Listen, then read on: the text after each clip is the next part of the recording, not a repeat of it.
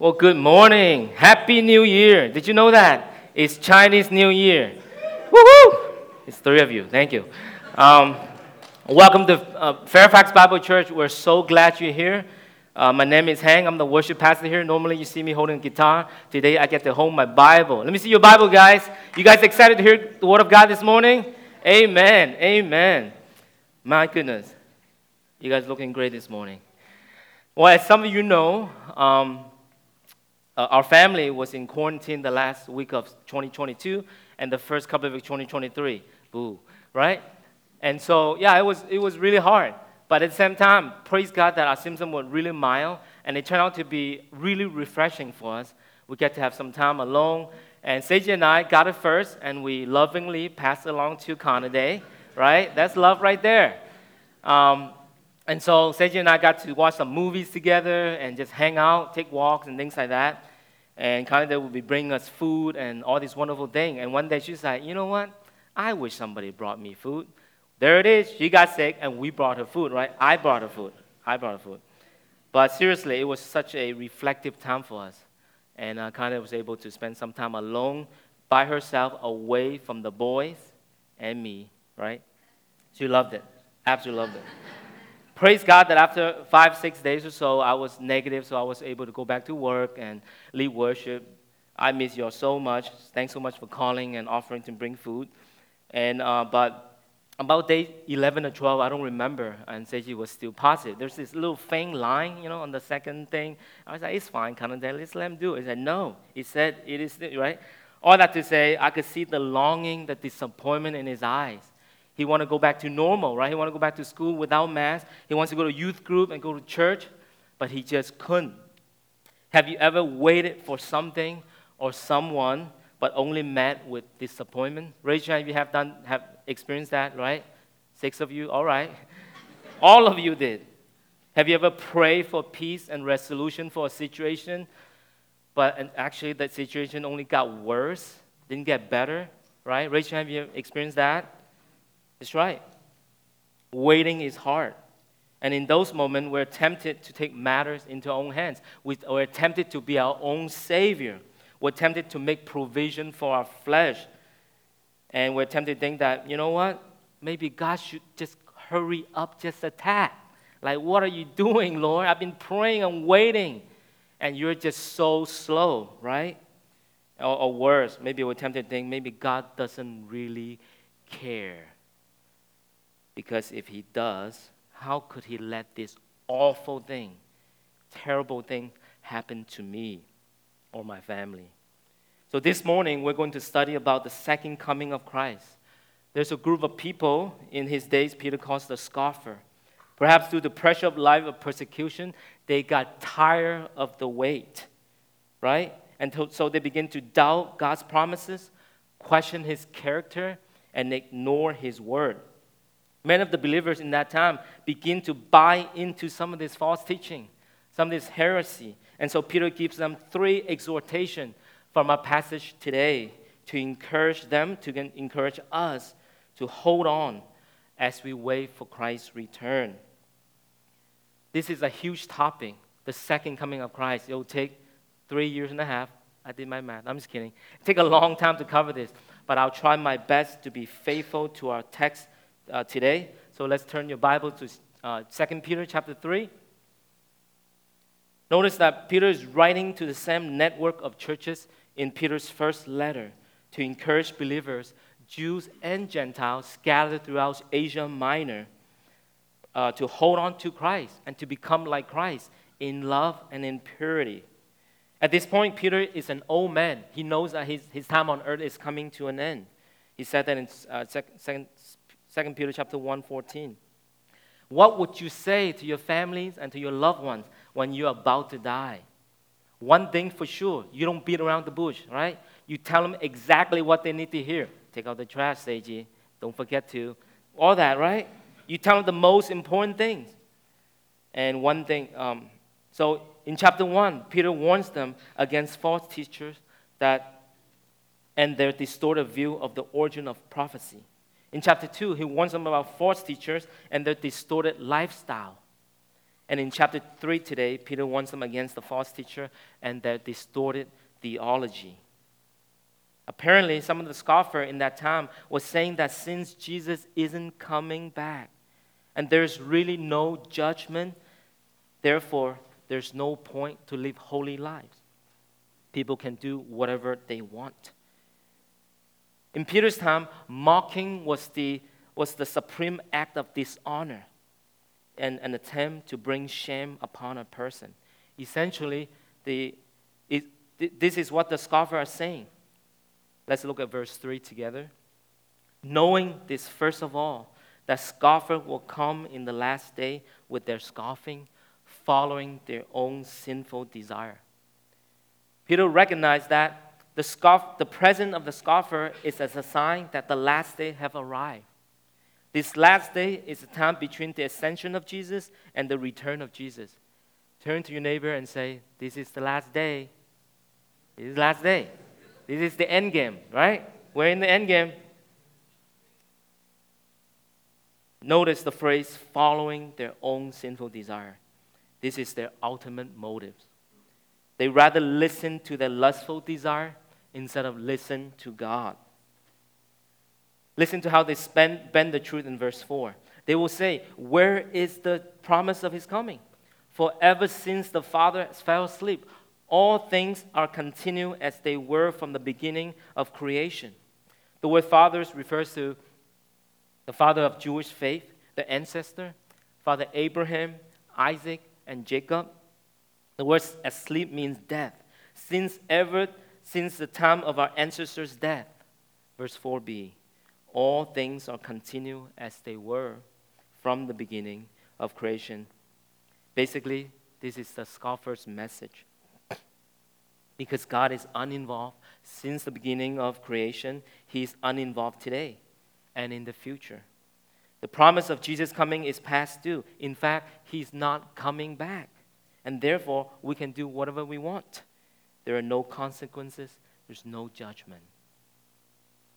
Doesn't that remind you of the, some of the popular secular uh, voices and opinions of our day? Absolutely. There is no absolute truth. Everything is relative, right? So live for the moment. Have it your way. Do what makes you feel happy. There is no God. There is no judgment. And so, in response, Peter gives three arguments to refute this false teaching. So, here's our big ideas for us this morning. We're certain of Christ's return because God's word is reliable, because God's work is consistent, and because God's will is merciful. First of all, God's work is reliable. We must remember it. Go back to verse 1 with me. This is now the second letter that I'm writing to you, beloved. In both of them, I'm writing, I'm stirring up your sincere mind by way of reminder. Four times in this chapter, Peter addressed his flock, the church, as beloved, an intimate term used from parents to children. Notice he's not writing or talking to the scoffer. As an older Peter, older person, he knew that he would be wasting his time arguing with fools. So he's talking, writing to the beloved people of God, the church. Verse 2 that you should remember the prediction of the holy prophets and the commandment of the Lord as Savior and Savior through your your apostles. Peter exhort them to recall the teaching of the Old Testament prophet and the commands of the Lord Jesus, which passed down to them through the apostle. And that, that is what, how we are to approach any false teaching and heresy. We go straight to the Word of God for answer. Amen? We study what God has to say on the subject in order to battle distorted theology. Peter calls them to remember the Word of God. This call to remember in verse 2 presuppose that the audience in 2 Peter have received the basic theology of the Old Testament and of the New Testament. And in it, they have the prophetic word regarding the second coming and his judgment. According to Jude 14, as far as the day of Enoch, God warned that judgment was coming. This period is also known as the time of Jacob's trouble or the tribulation. For example, in Isaiah 2, the day of the Lord, the proud will be humble. Amos 5, the day of the Lord is filled with darkness. Zechariah 12, it is the day of judgment and wars. Jeremiah refers to it as the time of Jacob's trouble. In the book of Job, the day of the Lord is of judgment and destruction. In the previous chapter, Peter already reminded us that no prophecy was ever produced by the will of man, but men spoke from God as they were carried along by the Holy Spirit. In other words, this prophet of old prophesied about the second coming and his judgment through the Holy Spirit's guidance. They did not come up with the, to, to the, with the concept of the second coming, it was from the Lord. Secondly, the second coming and future judgment was preached by Jesus himself and is recorded in the Sermon on the Mount in Matthew 24 and 25. And the Apostle Paul continued to expound on it in 1st and 2nd Thessalonians. And the Apostle John described this terrible day of judgment in the book of Revelation 6 to 19 with the climax of the Lord's return. So, to summarize these four verses, Peter's first argument is clear. We are certain of Jesus' return because the, the, the prophets spoke of it through the Holy Spirit. Our Lord commanded, and the apostle continued to teach it. Therefore, God's word is reliable, and we should hold on to it and remember it to use it to fight false teaching and heresy. Let me give you an example what I mean by this. Uh, how many of you know what this is? This is an XLR cable, right? Those who set up and tear down worship, you know what this is, right? So we use about 30 of, to 40 of this every Sunday on stage to connect the microphones and speakers and instrument to the motherboard. And there is a correct way and incorrect way to wrap this thing up. All right? if you want to do the correct way, just YouTube over and under technique. All right? The rest is incorrect. Okay. So when you do it correctly, uh, it will look like this Exhibit A. And when you do it incorrectly, just take a look at Exhibit B. It's a colossal mess, right? it's crazy. It's crazy when you come to church and then and then Exhibit C, Brother Ian, the head of security, I mean, the head of a sound team will be very concerned, right? so the question becomes what happened? What do you do when this cable is wrapped incorrectly? Well, first you pray for forgiveness, yeah? Put that down, right? It's sanctification level three, right there. So you pray, but I'm serious. Uh, what do you do when it's all tangled up? All right, this is what you do. You hold on to, uh, you find the one end of this thing, right? You hold on to it and you trace it through the different loops that the previous guy made. And you, you utter a prayer, certainly. You trace that. You hold on to that, that, that thread. Hold on to it. Be mindful of it. Don't let go of it. Don't be carrying a conversation when you do this. You're going to mess it up. Because I did, right? And that you follow that thread out of that crazy uh, mess. All right? So that's what you do. I think in the same way, Peter is saying to us that in the last days, mockers, false teacher will throw all kind of crazy theology, heresy at us, right? But don't you worry, Peter said. Just hold on to that thread. Hold on to the Word of God. Remember it. Don't lose sight of it. Pay close attention to it. The Word of God will help us through all those crazy, distorted theology. The Word of God illuminate, illuminates truth. So read it, right? Get a Bible reading plan and stick to it and help, ask a friend to help you. Stick to that plan. The Word of God strengthens faith since faith comes from hearing the Word. So preach the Word to yourself often. The Word of God discerns thoughts and intentions of the heart. Don't listen to your heart. Listen to the Word of God. Interpret your heart, the message of your heart, through the Word.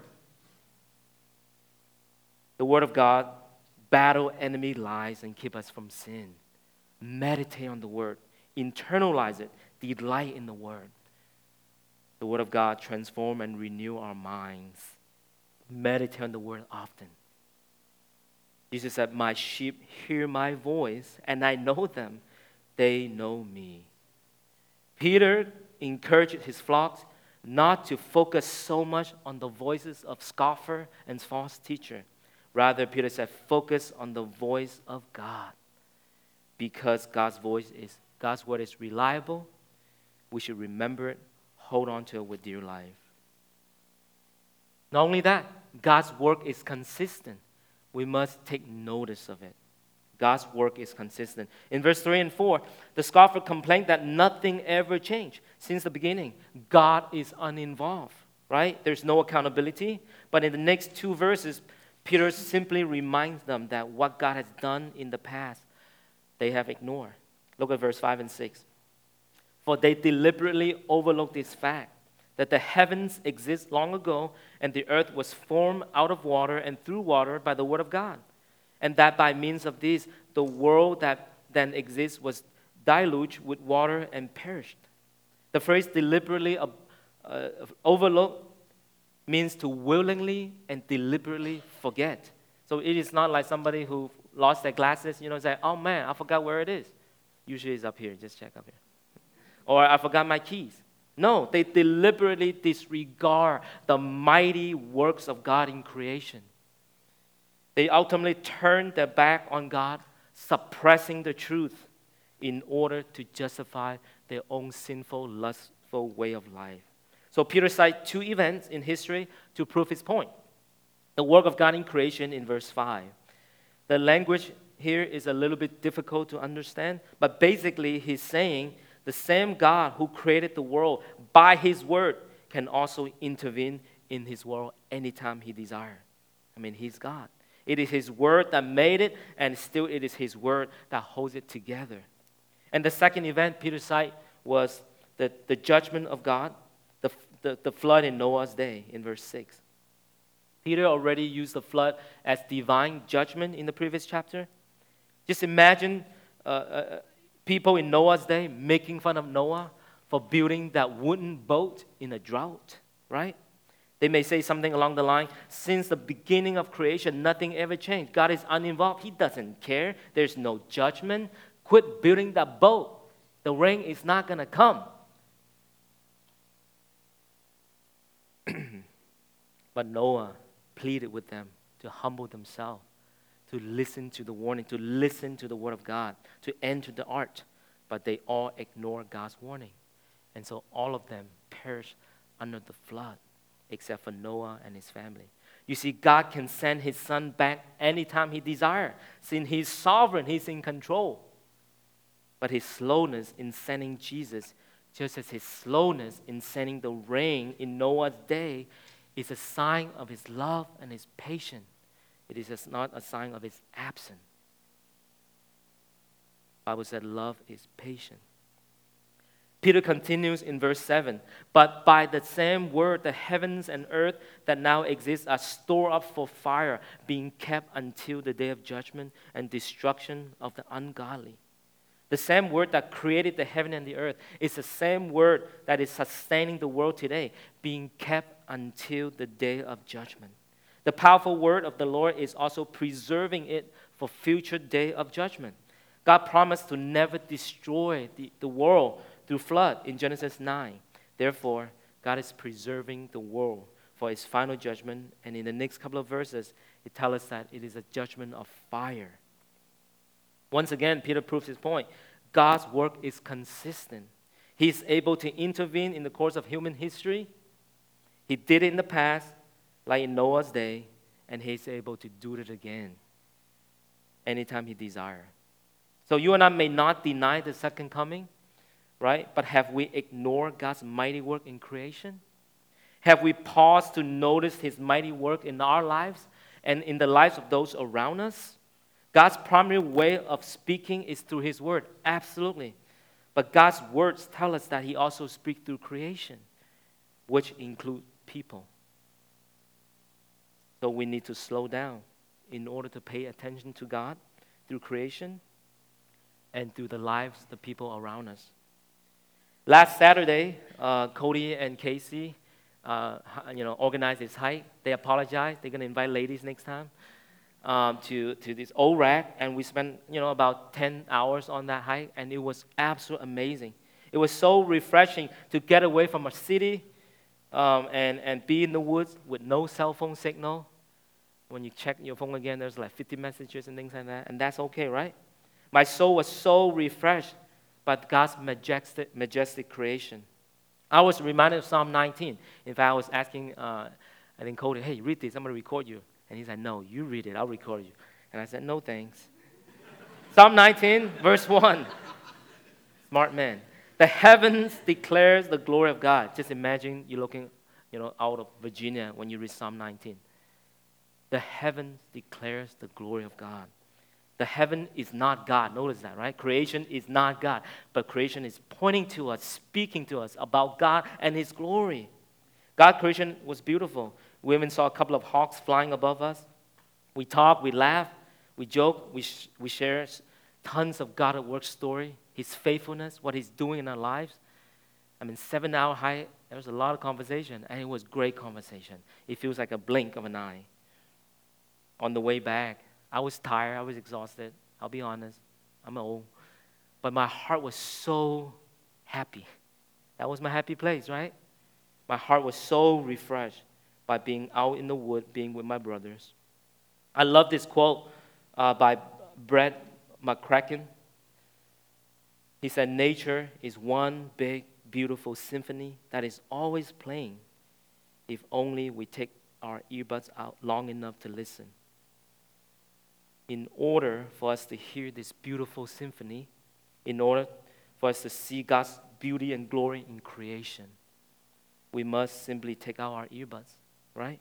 Unplug from our electronics, turn off our distractions, slow down, make space for God. Take a lunch walk without your phone, without your earbuds. Notice what God is doing. Two books that really helped me to slow down in this season, especially with spending time in nature, to be present with the Lord. The first one is The Ruthless Elimination of Hurry and the second one is the wisdom pyramid, uh, especially the chapter on nature. It's just absolutely wonderful. Slow down. Be present to the Lord with the Lord.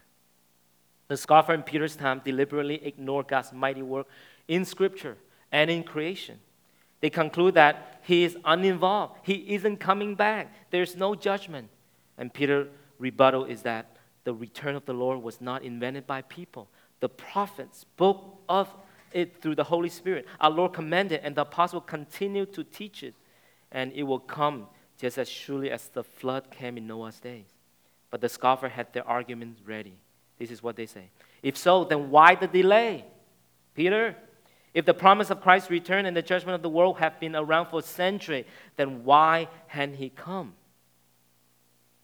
That was their argument. Peter gives us his final answer in verse 8 to 10. God's will is merciful. We must embrace it. Verse 8 said, But do not overlook this one fact, beloved, that with the Lord one day is a thousand years, and a thousand years is one day. First of all, God's measurement of time is different than our measurement, right?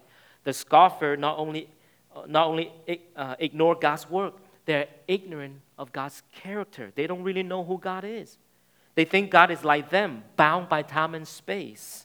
He's not. Peter was probably thinking of Psalm 90, verse 4, when he writes verse 8 For a thousand years in your sight are but as yesterday when it is past, or as a watch in the night. Since a thousand years are like one day to the Lord in His sight, the universe may be a few days old.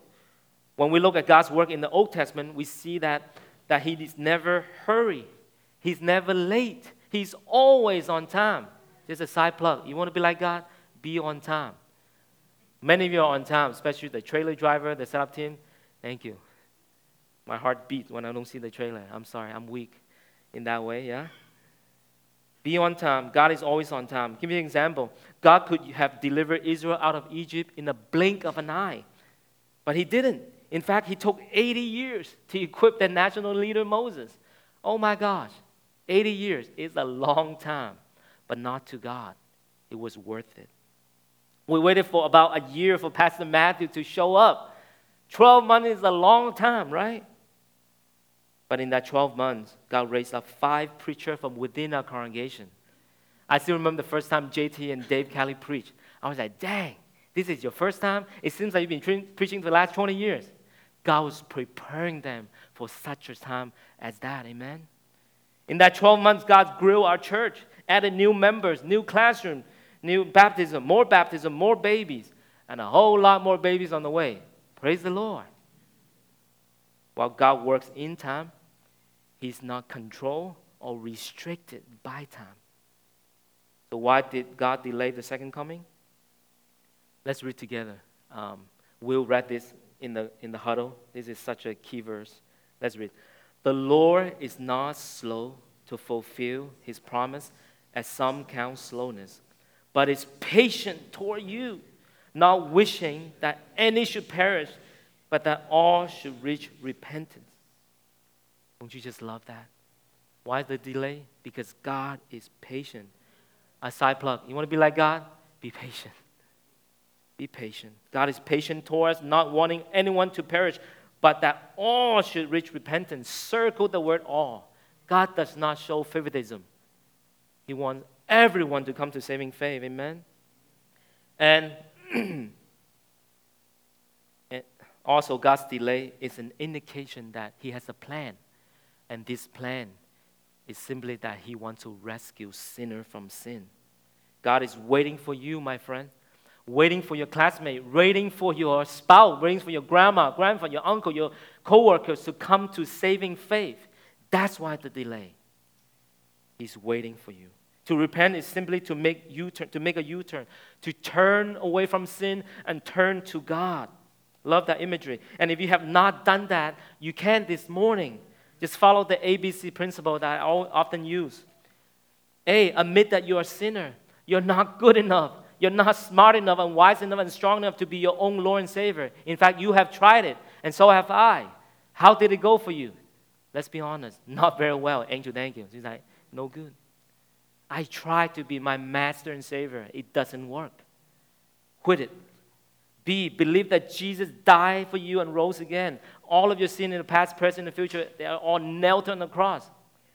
When you, when you believe in Jesus, you, you receive his forgiveness. Not only that, the righteousness that Jesus have on himself, he gave it to you.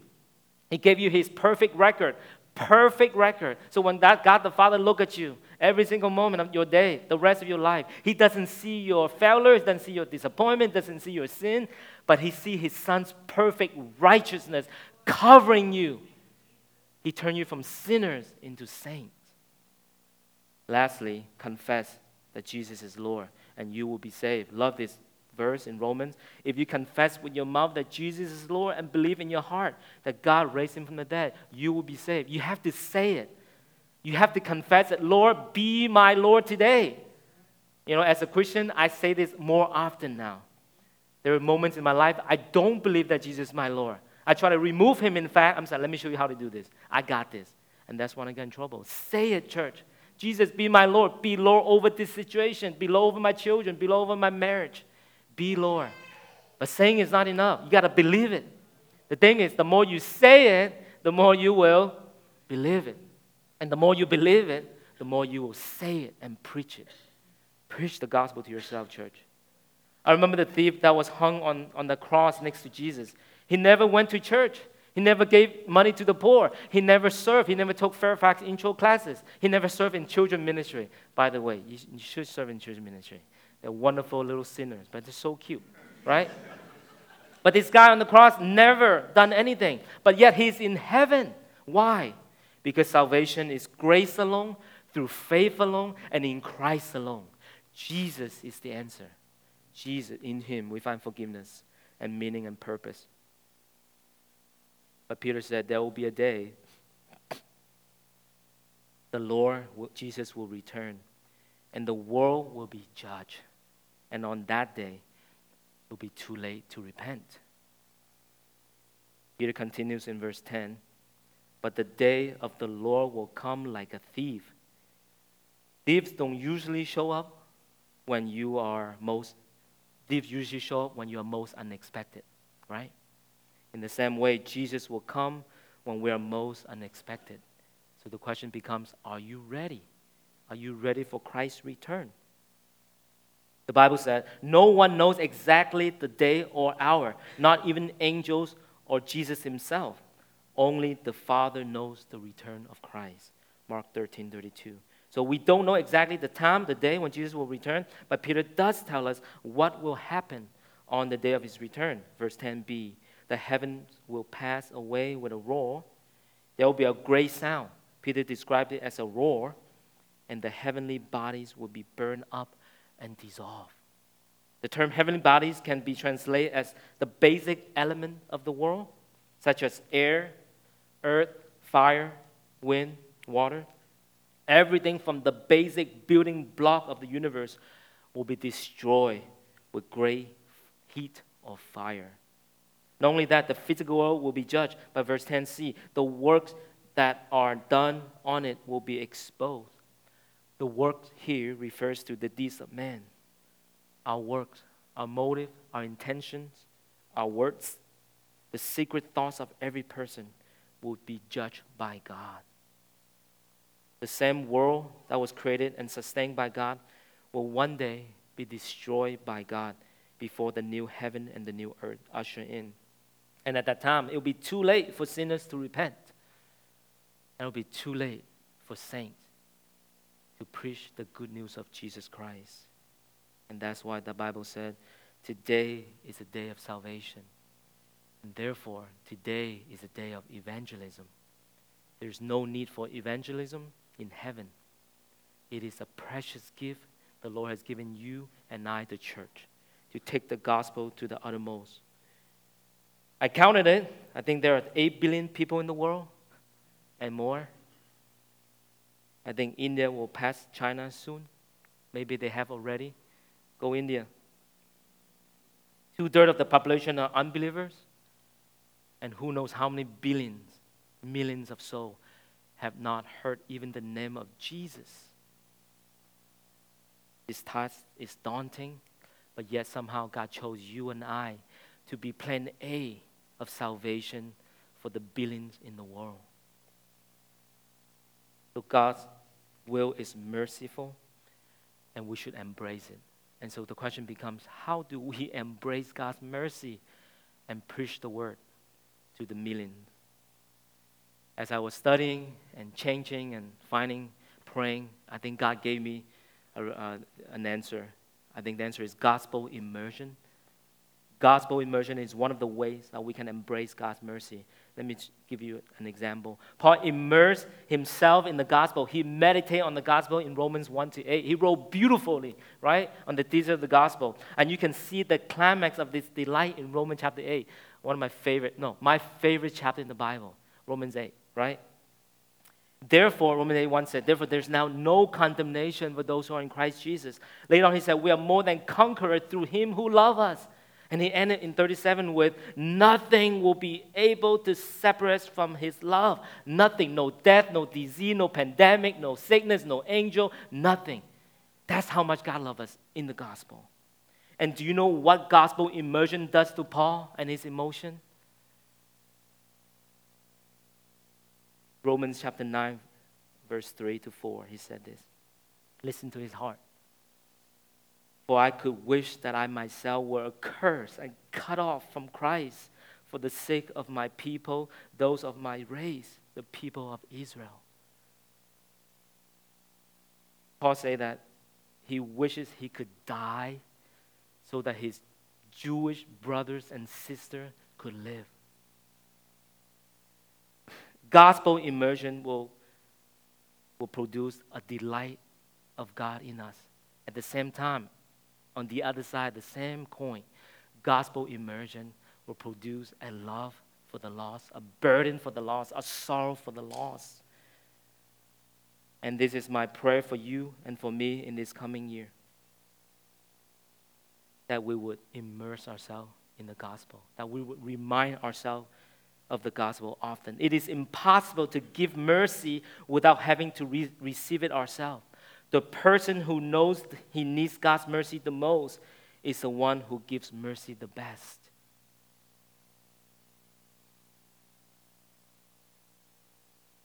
Worship team, would you come up as I close our time together with uh, one more illustration and one more quote? I have a confession to make. I'm, I'm a pretty easy person, easygoing generally, until I'm not. And so there's one, one of my least favorite things to do is to see through a play or a musical, except when it's and sound. And sound is wonderful. Check that out. Although I confess I kind of doze off a little bit. We had a huge Amish lunch that day. don't eat an Amish lunch and go to a play. You're gonna not make it. I remember watching Julius Caesar in the Chicago Opera House with at one time. We were young and foolish, dating. Let's go see the opera. Okay. I mean, the room was beautiful, yeah? People dress up so nice and they speak so eloquently. And, and, but you know what? Watching big masculine men wearing tight, singing high pitch in Italian or Latin is not my thing. Three hours, it's just very difficult, right? And the worst part is I can't talk, right? I can't commentate, I can't move. My wife kind of be like, were we dating or were we married? I forgot. It's like, shh. Like, what? There's so much material to make fun of. I can't say anything. Dating, man, you, you, you could play. Thank you. Where was I? And do you know what I look forward to in a setting like that? My confession. The ending. Absolutely. I was like, when is the end? When the people come out to take their bow. I was like, yes, the show is over. We get to go home. Come on, baby. That'll be the first one out. Typically, I notice that the not so important character will come out to take the bow, you know, the cousin of the main character, whatnot. And then the, the antagonists, the bad guys. And some people will boo them, which is fine, they're bad guys. And then the protagonists will come out. They will bow and people will cheer. And finally, the guy with a black outfit, with the head tilted, sometimes with a pipe or cigar in his mouth, don't think about Judah, would come out, would take his bow the director of the play come out and take his bow. Then you know that the show is over. You get to go home. Right? I'm so excited when I see a director come out. In the same way, when the director of the universe comes out to take his final bow, you know that it is the end. For the believer, those who are admitted that they're sinners believe that they have Jesus rose again and will come back and confess that Jesus is Lord. They get to go home. Heaven is our home. We're just passing through. Peter said, You are a stranger and aliens, sojourner. This is not your home. I'm not going to complain about my little townhouse because it is not my home. You don't, have. you don't either. You don't have to. And heaven is a big party, y'all. It's a big family reunion with lots and lots of food, with choices of wine. God invite you to his banqueting table. There will be a great feast. There will be eating and dancing. Christy Rambar, woo-hoo, she loves to dance. Partying for eternity. Heaven is a place where the people of God from every nation, tribe, and tongue will gather and they will bow before the Lamb and they will worship the Lamb. Holy, holy, holy, worthy is the Lamb who is worthy of our honor, praise, and glory and wisdom. We will be worshiping Jesus. And there will be no more sickness, no more tear, no more pain, no more arthritis, no more pandemic, no more high gas prices, high rent no more sickness, no more death. We will live in glory with God and with the people of God forever and ever. Life on earth is as close to hell for those who believe in Jesus. We got it easy.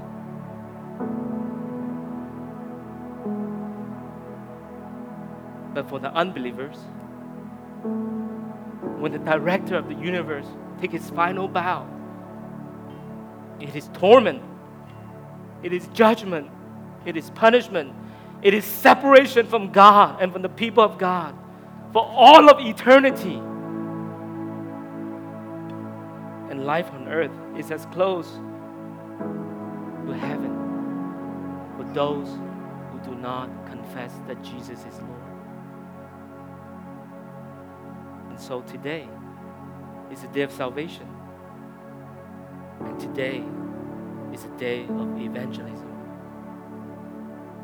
In, in here in Fairfax, we say today is a day to love Christ and to live sin. I'll close with this quote from Milton Vincent, a pastor from California, one of my favorite devotional all time. He said, But the good news about my troubles and trial is that God is forcing them to bow to his gospel purpose and to do good unto me by improving my character and making me conform to the image of Christ. In the gospel, our troubles, our disappointment, the pressure of life then becomes opportunities and divine invitation to experience God's promises, God's presence, God's peace, and God's power. They're not there to punish you. They're there to show you how great and how awesome and how sufficient He is. And so Peter said, as we wait, don't lose heart. Remember that God's word is reliable. Hold on to it. God's word is consistent. Take out your earbuds.